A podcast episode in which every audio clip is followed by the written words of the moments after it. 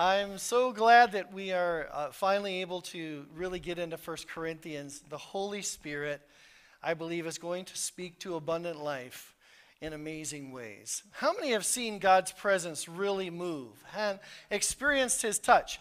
I have several times throughout my life. I've prayed for one guy that was deaf in Mexico, and he received his hearing. There was a gal that was standing right here, and a little girl was praying for her one Sunday morning. She had a collapsed lung. We had been praying for her. She went to the doctor. The lung was restored. We saw the x rays and the, or the, the, the pictures of what had happened. Um, God does things. He speaks, and He speaks through His Word. And I am so grateful for His Word. I love the Word of God, and I hope you treasure it as much as well. And as we get into this, there's going to be a lot of things. Uh, Paul's an equal opportunity encourager and offender.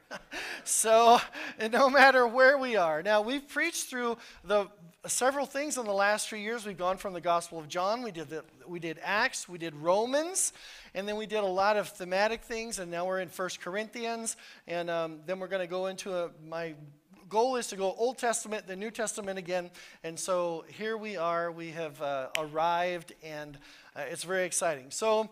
Uh, First Corinthians should probably just call, be called First Seattle. Um, I think by kind of the tone. Um, and, and, and First California, some have nicknamed it maybe. I have no idea, but uh, that's probably more apropos. But um, it's, an, it's an economic center, it's, a, it's an entertainment center. Uh, Corinth is, is the Las Vegas of, of its time, of Greece. And the city of uh, experimentation, moral experimentation, sexual experimentation, wickedness, uh, prostitution is huge. Gambling is huge. Drunkenness is huge. Um, when during the time period when someone there was a lot of plays that people did, there was these theaters, and I'm, we're going to take a look at some pictures here in a moment, but there were these theaters, and you know there was a lot of plays, and if you no one no actor wanted to be cast as the Corinthian because it was a nickname that they gave to the person who was silly and drunk all the time. So if you were uh, named the Corinthian, yeah, nobody wanted to do that. Uh, there was a saying also in the day no one can afford a trip to Corinth. Because the plying of the gambling and prostitution and, and the free, so flow, uh, free flow of alcohol so much, it was, it was uh, a, a, just a terrible vice place to, to visit. It was a Roman colony, and uh, during this time, everything pretty much was. And Corinth was really popular for its games as well. Uh, next to um, Athens, which was only 50 miles away, so Athens, Greece is, uh, you know, not that far. But Corinth was second in popularity to the games. So they had uh, Olympic style games and going on there. And as we began, I, I want us to take a tour of Corinth, so I have a couple of maps. And this is the first message in the series, so I want to kind of lay the foundation. So I wish I had a laser pointer. Boy, you can't see that at all. Look at how beautiful that screen is. That is, oh my lands, 3000, the laser projector, I'm telling you. Somebody can just write me a, check. this is not going to work, is it? Yeah, you, you can barely, you can't really see Greece at all. There's Greece. Italy. You can all turn around and look at that one or look over here. I guess, uh, yeah, I don't think that's going to help. It's just so we've gotten it as bright as it'll go because it's going out on us. So, um, but anyway, so there's Italy and then there's, there's Greece there. And the setting is important because Corinth was a major port city. Go to the next one. Maybe we can get some detail. Oh my goodness, you can't see anything. This is terrible. Um, it's not going to do any good looking at that one. Just look at that one. Uh, just turn around. I am so sorry for those that are online. You'll just have to pretend in your mind, imagine what's going on. Um, Greece has this division. So you can see up onto the right hand corner, if you're turned around, yeah, uh, the right hand corner, there's uh, northern Greece, and then this big part right in the proportion is the lower part, connected by this little peninsula, if you will. And there's, there's this narrow strip of land, three and a half miles wide, that joins northern Greece and southern Greece called an isthmus. And try saying that fast five times. But um, the, this isthmus joins both the north and the south together. And Corinth lays just on the upper side or just on the north coast of in right there in the sea uh, next to the ocean, uh, the sea. And if you wanted to travel from Athens to Greece, which is, you could just travel, you know, straight across, and it wasn't that far. It was like driving from here to Seattle. So, or if you had to walk, obviously you had to walk. So, Corinth was a huge port city at the time. And to go from the Aegean Sea to the Adriatic Sea, um, you had only you had just a couple of options. So you could cross the isthmus if you brought your ship in and you had goods and you wanted to go from one to the other um, the isthmus, you could go across the isthmus, take the cargo out, walk across the land or cart it across land. If your ship was small enough, they would put it on rollers and they would roll it across. I have a, another picture here as well. Um, you can see here's a better picture of the isthmus, not there, uh, back there. Um, you can see there's the isthmus and there lies Corinth and that little hook right there on the left, upper left. And so they would, this isthmus uh, was a, to go around was 250 miles. And so um, it was a treacherous shipping route, too. Um, there were rocks and headwinds that were so strong.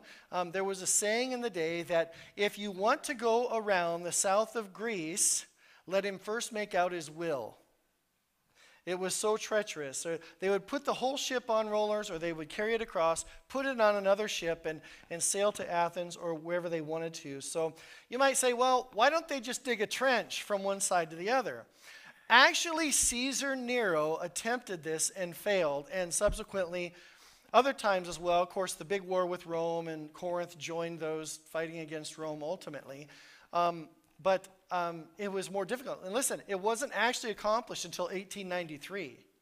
So this was a major, in fact, I have a couple pictures of modern day. Maybe we can see these. Oh, yes, there we go.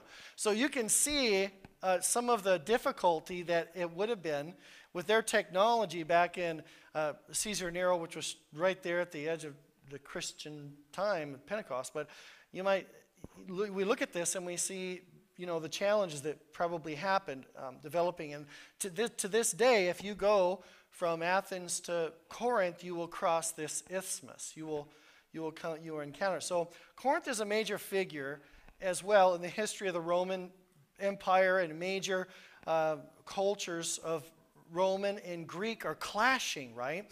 And one family ruled called the Cypselid. And the Cypselid uh, in the late 5th century of, in Corinth fought against Athens. And Corinth later joined a lot of Greek states uh, in their fight against Rome, against the domination of Rome. But about the same time, you may have heard the story about Leonidas and the Spartans, right?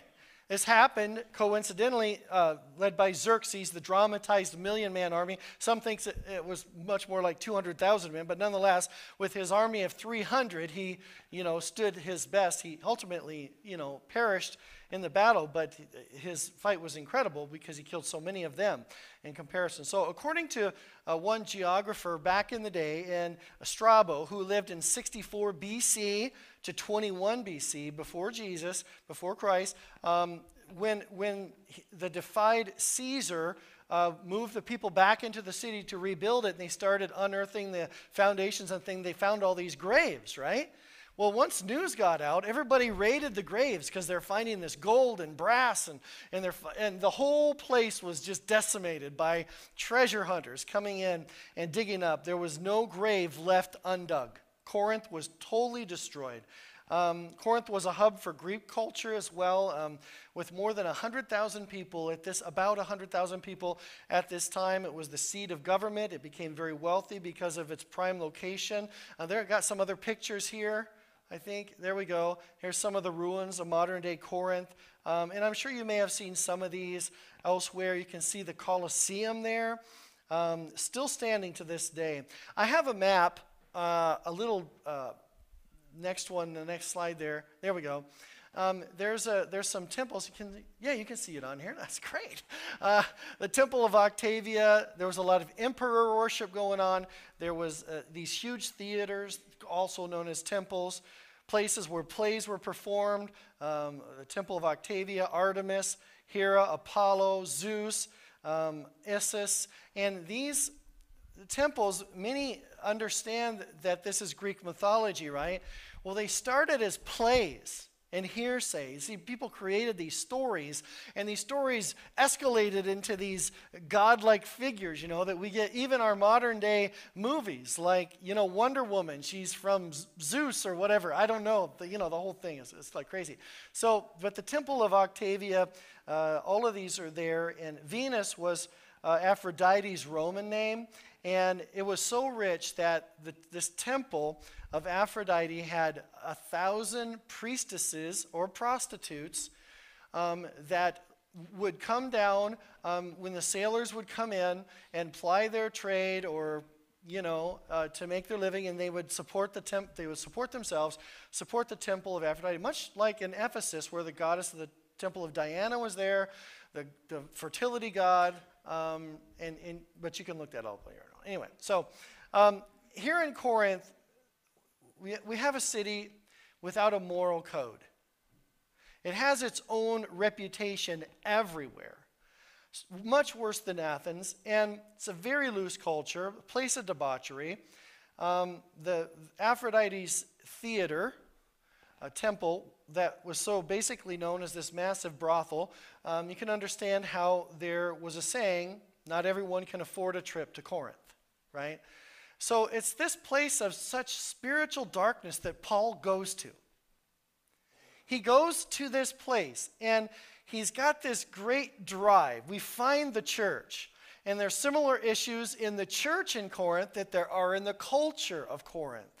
Ambitions for status are in the church, how people are dressed. Corinth was cutting edge of fashion and things like this. And even Paul's role as a preacher was questioned because he was considered sort of this backwoods educated uh, type Pharisee compared to the expectation of the Ivy League guys like we find um, in the Praetorium. Um, in Athens, and, and he wasn't what a public speaker should look like. I mean, Paul was a short, bald guy that wasn't a good preacher. I mean, one guy fell asleep doing a sermon, fell out the window, and died. I mean, he's boring, right? I'm not saying all of us, but there's obviously the anointing of His Holy Spirit on him. Praise God. God could use anybody. I'm standing here today. Anyway, but he deals with these issues, the same issues in the church drunkenness, sexual perversion, um, their lifestyle, they're fighting, they're having sex uh, with people in their family. He deals with issues concerning married people and single people and and people living together. He deals with pagan gods. He deals, he comes with both barrels loaded, and he carefully instructs the church that this is the way that God has intended for you to live. These are the ideas from his word. And he shoots at everybody. He doesn't hold anything back from anyone. So he goes to Corinth and he's start, to start a church. And, and, he's planning a second journey, but the Holy Spirit keeps him from going. Remember, he gets a vision, the book of Acts. Um, you, we can find all this. In fact, the first scripture we're going to read today is from Acts 18, if you want to turn there. But um, he, he, the Holy Spirit tells him not to go, uh, but he sends, he gives him a vision from a man from Macedonia saying, Come. And so he goes to, what does he do? He goes to uh, Philippi, then to Thessalonica, and then he goes to, uh, where does he go next? He goes to Berea, then he goes to Athens, right? So he's in Athens, and this is where he has that big speech. As they're all gathered around, they're listening, and he sees the, the monument to the unknown God. And we're going to talk about that at some point.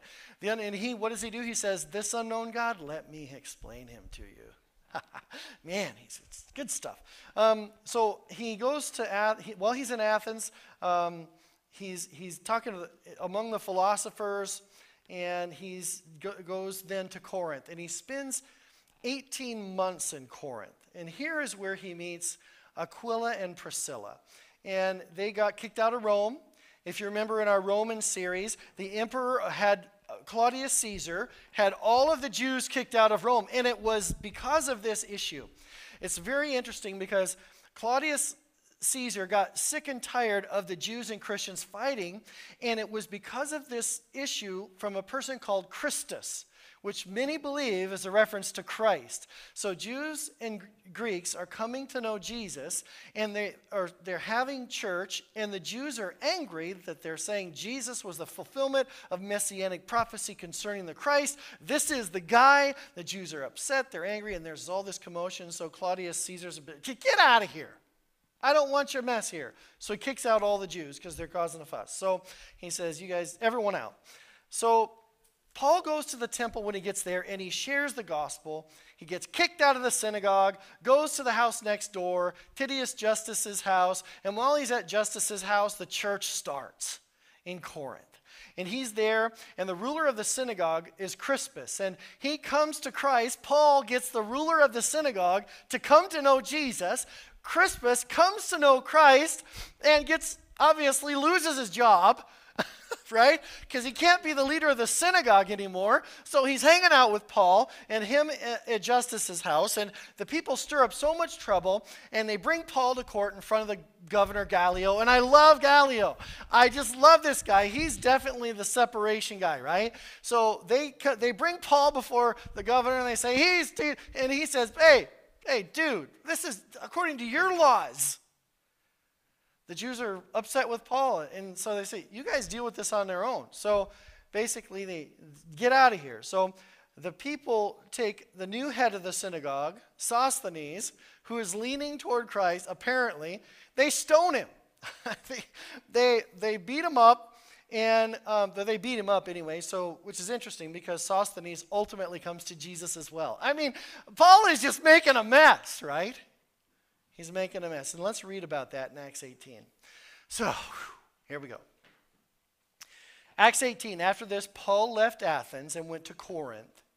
There he met a Jew named Aquila, a native of Pontus, who had recently come from Italy with his wife Priscilla, because Claudius had ordered that all the Jews leave Rome.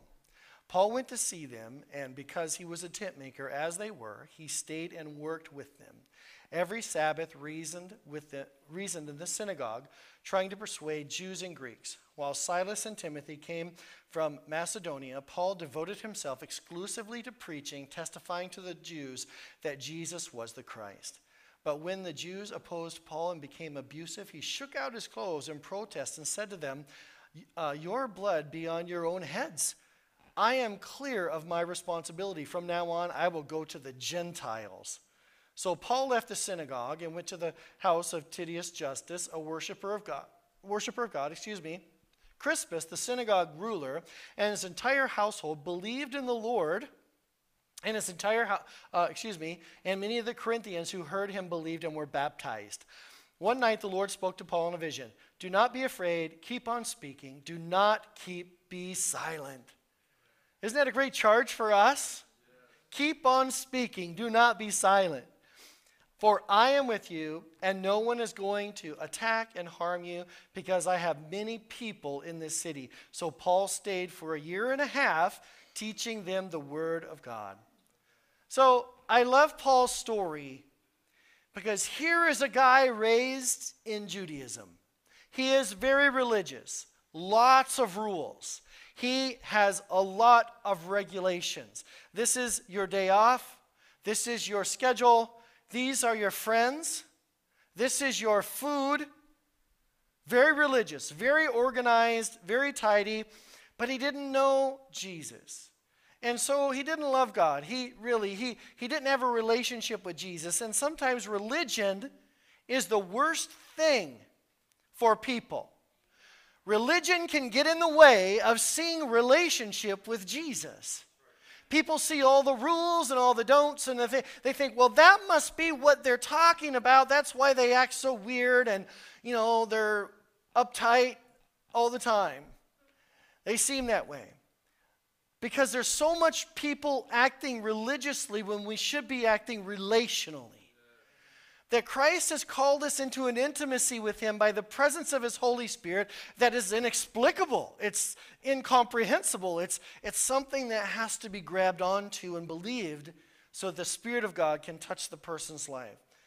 And so he's on this road. He's very religious. So he, he's going off to hurt Christians. Jesus comes down from heaven, basically, long story short, knocks him on the ground and blinds him right? And, and which is compelling argument that maybe you should obey, obey. If Jesus knocks you down and you get blind, maybe you should listen to what he says. Um, so Paul is blind for three days. maybe he's a little stubborn, right? Um, uh, and God tells him, You're going to be a missionary. But he took three days for him to change his mind, apparently. So he starts worshiping Jesus and becomes a missionary. He becomes a church planter and goes from city to city. And people become Christians. He establishes the church and, and then gets the secular job to support his ministry habit. I did that uh, for many years before I was a full time vocational pastor. Uh, uh, 17 of the 20 seven years I've been at Abundant Life, 26 and a half years I've been at Abundant Life. I worked a full time job as well. So he does this until he comes into support from a church in Macedonia and they start supporting him, right? He gives his life to these people, much like our missionaries that we receive the missionary faith promise cards. We support them. You've heard them speak. He's doing the same thing. He's getting support and he's going. So he gives his life to these people in Corinth. He establishes the church. And the church was, we don't know exactly how many people, probably 50 or 60 people. And he spends time with them teaching them the Word of God. He teaches them how to live for God, how to be, have a life that is led by the Holy Spirit, how to be sensitive to the Holy Spirit. All of these issues he covers throughout this whole, this whole letter here. So they're worshiping Jesus, loving each other for 18 months while he's there. And, and he feels like it's time for him to move on. He's got to go, he's got to continue his mission. So he gets them set up, he establishes leaders, and leaves them with the idea that they can reach Corinth for Christ. It is their calling now. So they know the truth, but th- that's not what happens. We know this because uh, the reports come back from most likely a woman in the church had written Paul some letters. And um, she writes that, hey, the people here, they're getting drunk on the communion wine, they're suing each other, they're having sex with their relatives, they're, in our version of the day, they're watching porn constantly, they're believing these crazy ideas. This church is so jacked up that Paul actually writes four letters to them we have First Corinthians, but it's most likely actually Second Corinthians because he says in chapter 5, My former letter that I wrote to you, right? He responds, responding, and there's another one missing. So fourth Second Corinthians is probably Fourth Corinthians, but all that is just wet for now. But after he went away, some people went to visit him and kept saying, Hey, Paul, like, like everybody's drunk at church, everybody's getting naked, and this is this a problem? Paul's like, Yeah. You know, this is a problem. You know, this shouldn't be happening. There's, there's an issue here, right? There's something going on. They're getting drunk on the communion wine. so uh, people are suing each other, fighting. And it was not a life in Jesus. They're singing Amazing Grace and they're trading shot glasses. They're, they're lost. They've decided that the, the vices of the world are better and they've gravitated back to culture. Let me tell you something, friends. There should be a clear line between the one following Jesus in the culture and the one that is not. We don't lord it. We're not better than anybody. We're not saying that. But the convictions of a life that is following Jesus bear fruit of a life that is following Jesus. And so Paul then he's writing these letters to clean this mess up. And as soon as he leaves, they go crazy he actually wrote these four letters. So um, I'm thinking he's so frustrated, maybe. One of the reasons, probably, I don't know, this is my thought. Maybe he said some unfiltered words in his first letter, so we don't have it today. Uh, maybe he got so upset that he, I don't know. You know, it's just, uh, it's a joke, obviously, huh? So, um, with that said, he's speaking to the church. He's not speaking to a single person, but he's speaking to everybody. And not just everybody alone, but everybody together, the church. The term church came before Jesus said the word, but it embraces this idea. So the approach to most of the Bible is that is God's word to me. God's word is true. When we look at this epistle like uh, like 1 Corinthians, we, we need to keep in mind that this is God's word also for us together. That we are one body. So here we go. 1 Corinthians 1. All that, and I haven't even read the first verse. 20 minutes just getting there. Hallelujah. Praise God. Paul, called by the will of God to be an apostle of Christ Jesus, and our brother Sosthenes. There he is. He gets saved right after he gets beat up, thrown out of the temple. I love it. To the church of God that is in Corinth, to those sanctified in Christ Jesus, called to be saints together, with all those in every place who call upon the name of the Lord, Jesus Christ, both their Lord and ours, grace to you and peace from God our Father and the Lord Jesus Christ. If we read Paul's typical letter, they all start this way. Galatians, Ephesians, Philippians, Colossians start Paul, an apostle, not of men, neither by men, but by Jesus Christ and God the Father who raised him from the dead, unto the churches which are in Galatia Grace be to you from God our Father and peace. He always starts with that grace and peace, um, which is really which is really important. So it's, it's, a, it's a kind of greeting. He introduces himself, though, as an apostle. He comes right out and says he, he re, re, he's reestablishing his authority with them. He's saying, I am an apostle. When one makes a claim of an apostle, they're making a founder of the church claim. I'm sure that you've heard people say that they're apostle this or apostle that today. There are different denomination groups, even in America, that have status as a people that put the term apostle before their name. Now, it, in, in some sense, and in, this, in that context, obviously we are all apostles because the scripture says that we are sent as well. All of us are sent in some sense. Um, um, but someone um, directly, someone that sent a message, they were an emissary. And that's what apostle means. They were an emissary uh, from a leader on a diplomatic mission. That's more clarifying what the word apostle means. But um, a royal representative of a king. The word apostolos means to be, to be sent out. Uh, apostles were sent.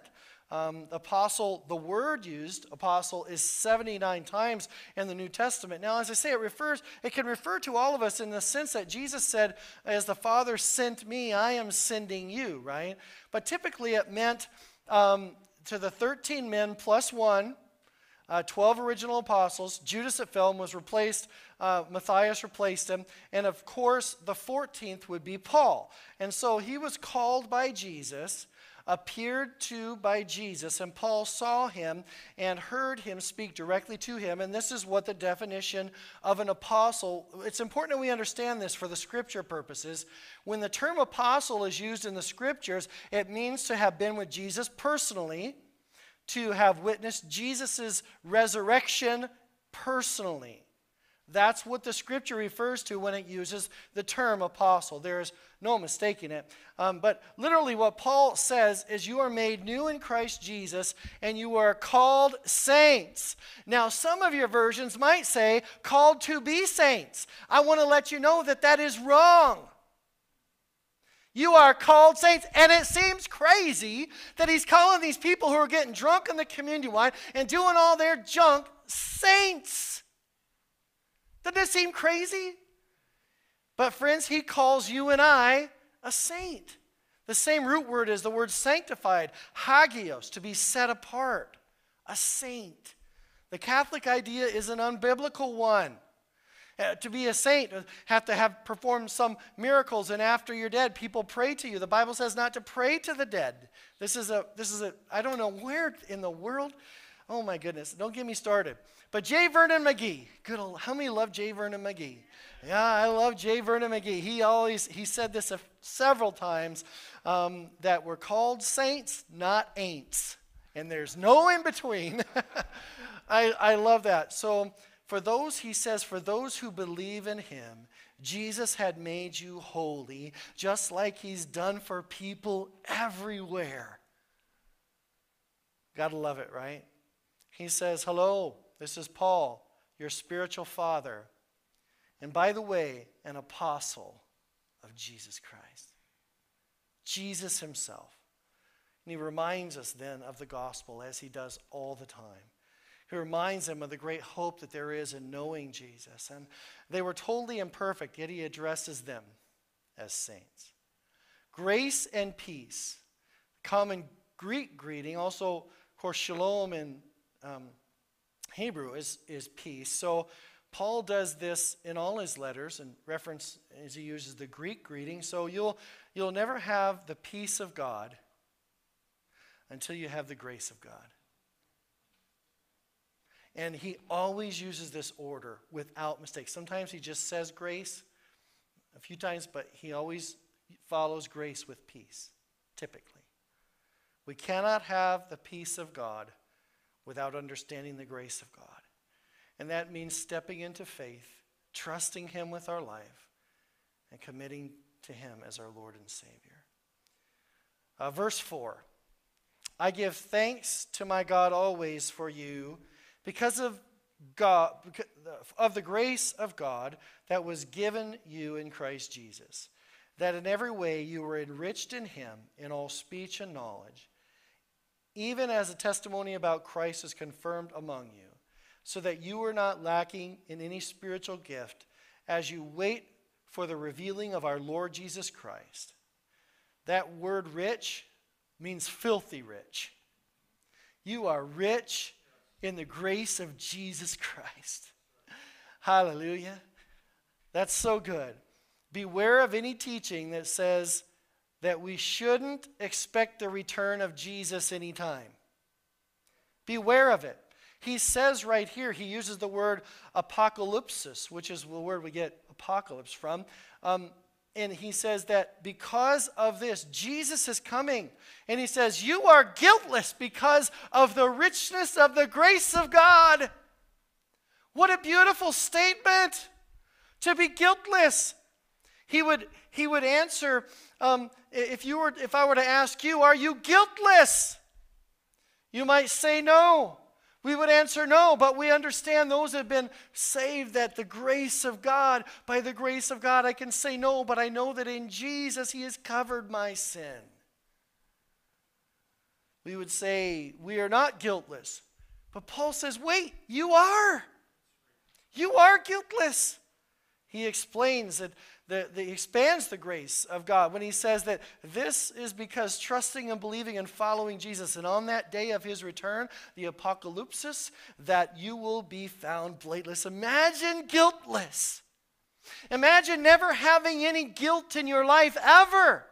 Imagine not having the, the weight of, of sin or on your conscience or, or that you did something wrong or you were in 405 traffic and you held up that finger in a fit of rage. or oh, you said that thing or you did that thing. And the pressure of the responsibility of, of how it has defined your character before others has made you grumpy and, and, and testy and guilty. Imagine not having any of that ever. That's what Paul says. Imagine guiltlessness on that level. Zero regret, no fear from or because of your failure, no self inflicted condemnations. This is the beauty of the grace of God. This is what salvation means, friends, doesn't it? This is the richness of God's goodness that when we step into His grace, the guilt is removed. The burden of my sin is taken from me. I mean, this is good preaching. There should be a, like a lot more amens. Uh, we could do like a soundtrack like they used to have in the old sitcoms, you know, and play it back. Yeah, whatever. Zero regret. Jude 24 says, Now to him who is able to keep you from stumbling and to make you stand in the presence of the glory blameless with great joy. How is this possible? Uh, justification, Romans chapter 5 and verse 1. Therefore, since we have been justified, do I have these scriptures? Therefore, since we have been justified by faith, we have peace with God through our Lord Jesus Christ. Not based on how you perform, not based on how you behave, not how much guilt you can carry, none of those things. If you had a record of your faults, uh, it would be impossible, right? Carrying those around. Look at verse 9. Uh, it's out of where we're going today, a little further into next week. But verse 9, Paul writes, God is faithful, 1 Corinthians 1 9, by whom you were called into the fellow, I knew I had those, called into the fellowship of his Son, Jesus Christ our Lord. God made a promise to us, friends. And because God is incapable, incapable of lying, he will see it through. He is faithful. He knows what he is doing. There is nothing on this planet, there is not one thing in this world that he doesn't know what to do and how to do it. And because he cannot lie, he cannot take back his promise, that means that you and I, because of his grace, when we receive him, are guiltless. Now, there is something that happens in the life of a believer when we step into this reality. When someone comes to Christ and we confess Him as Lord and we say, God, forgive me of my sin, and His Holy Spirit touches us, there is a real joy there. The grass is greener, the sky is bluer, all kinds of things begin to happen in your life. And you might say, Well, I don't, I don't realize that. But, uh, well, this modern Christianity just says, Repeat this prayer after me and you're saved. You see, coming to Christ means laying it all down in genuine repentance and saying, God, I realize that I can't do this on my own. I got to have you, Jesus. How is this possible? Just because of what he says in, in Romans chapter 5 and verse 1. He says, We have been justified by faith. We have peace with God through our Lord Jesus Christ. That's good news, right? It's impossible. Let me tell you, guilt is a heavy thing. Let's, let me find this scripture here. Where are we? 1 Corinthians? It's in the New Testament, right? Okay.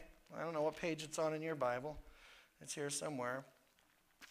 This whole idea, look at what he says here. See how come you need a uh, one of those things we're selling? Look at what happens to your Bible. It just gets totally brutalized. Um, he says this so carefully. He says, He will keep you to the end so that you will be blameless this whole idea of guilt is huge because if a person doesn't know Christ, they are living under this constant guilt. And it is the Holy Spirit's job to make unbelievers miserable, to convict them of their sin. For believers, it's a different story. The Bible clearly tells us that those who have not received Christ, who do not believe, cannot even stand in the presence of God. They can't even be in the presence of God. Uh, this is huge. And uh, he, he says here that, that there is no shame for those who that, that are believers. No shame. Opposite for those who are outside of Christ. Remember, uh, Jeremiah says, The world has lost its senses. They don't even blush, is the word. There's no blushing because there's no understanding of the gravity and the weight of the penalty of our sin. Friends, not knowing Jesus and not walking in faith is genuinely a dangerous proposition. It's a, it's a dangerous, lifeless life. It is always the wondering of how to achieve this next thing so I can find some contentment while I'm right here. But there's a difference between the wicked and the saved. Um, the, the, the, the things that God says for the believer are different. He says in Colossians uh, that He has canceled the record of debt against us. We don't have the pressure of that debt. The guilt and shame should, should not uh, drive should not drive the believer or, or fall on us with such heaviness because we can bring it to God, ask Him for His grace and forgiveness, and help us to restore whatever we broke. And He does it. He does it. There's nothing that we can do stepping outside of His grace that we can't walk back to and say, God, forgive me for being in that place. forgive me for doing that, for behaving this way. God, I need you so much. When I was a young person, 13 years old, I knew I was called to ministry, and God spoke to my life clearly, and I went to a camp, and, and later on when I turned 50, and I went to another camp, and I got angry with God because my dad planted churches, all, you know, and I thought, you know, well, you know, if that's what being a pastor looked like in these little podunksville places, and I, I thought it was tough on mom and dad, and it was. I said, I don't want to do that. And right in the service, the Holy Spirit in a camp with a sawdust floor on wooden benches, the speaker, Rob Larson from a church in Redding, California, was preaching. And he said, You know, for the, the pastor, ultimately the church Jesus culture came out of that whole. Anyway, he was preaching and he pointed and said, Some young man sitting in this section is resentful of the ministry because of your experience. And I came running to the altar like, I'm crying, I'm weeping, like, God, forgive me for, for, you know. Why? Because of the grace of God. Because God takes the guilt he takes the guilt, he takes the pressure, he takes the self condemnation, he wraps it up all in a ball and puts it under the blood of the cross, and he says, It is finished. You don't have to live there any longer. I like this part. God promises all this to us, friends. But in verse 9, he says, God is faithful by whom you were called into the fellowship of his Son. So God is faithful. He never fails. His faithfulness endures. God, you made a promise to me. Your faithfulness is from everlasting to everlasting. Imagine that time frame. Pre existent eternity to existent eternity. He is faithful. Faithfulness means that what he has said is true and he will never break his word. Um, he will never lie. He means what he means and he says what he says. And then he says, You were called into the fellowship of his Son. Two big words to me. He is faithful. He has called me into fellowship of his Son. God has made these promises to us, friends, and, and, and because he can't lie, he's going to see it through. His faithfulness is a promise, but his desire for us to have the fellowship with him as his children is huge. Being in that place where we understand that having a relationship with Jesus is more than what we do. It's not how well we serve. It's not only how much we can give. Faithfulness to Jesus, that's why we have stress on the word and prayer in our church. Because faithfulness to Christ is diving into his presence and, and getting to know him better. That's what the servant of God, that's what the person of God, the follower of Jesus, is supposed to do. To find out what pleases the Lord. And you know what comes as a result of that life? A life filled with more contentment than you can find anywhere else. And God is faithful. See, the, the good news about this part is that he says right here that the fellowship of his son implies a real relationship of intimacy, a relationship that is unlike any other relationship on earth. In fact, Jesus said himself that my relationship with you is going to be so great, it's going to be much better than even the relationship with your parents or your brother or sister. It's going to be far greater than the, the spouse you hold in your arm. It's going to be something you could never imagine. Pam and I have always said from the t- very time that we were married that each of us, we're number two. Jesus is number one.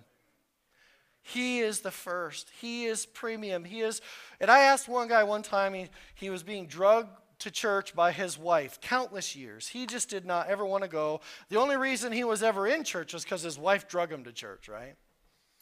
When she died, it wasn't that many years later, I never saw him again.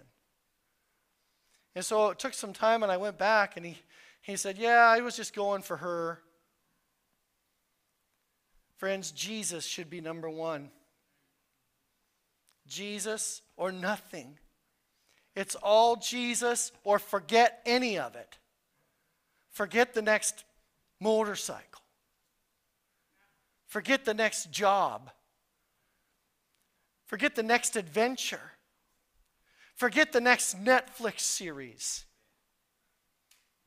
Forget whatever brings, seems to bring contentment. Forget the next plant in your garden. Jesus. Jesus. This is the intimacy of our Lord. A God that sings over you. A God that rejoices over you with song, I should say and that loves you. And yet, do we return that? You see, the joy of this, I think, greeting that Paul gives here in conclusion is, is that he is stressing the gospel. He's saying that Jesus came and gave his life a figure among historical accounts that are both extra biblical and very biblical.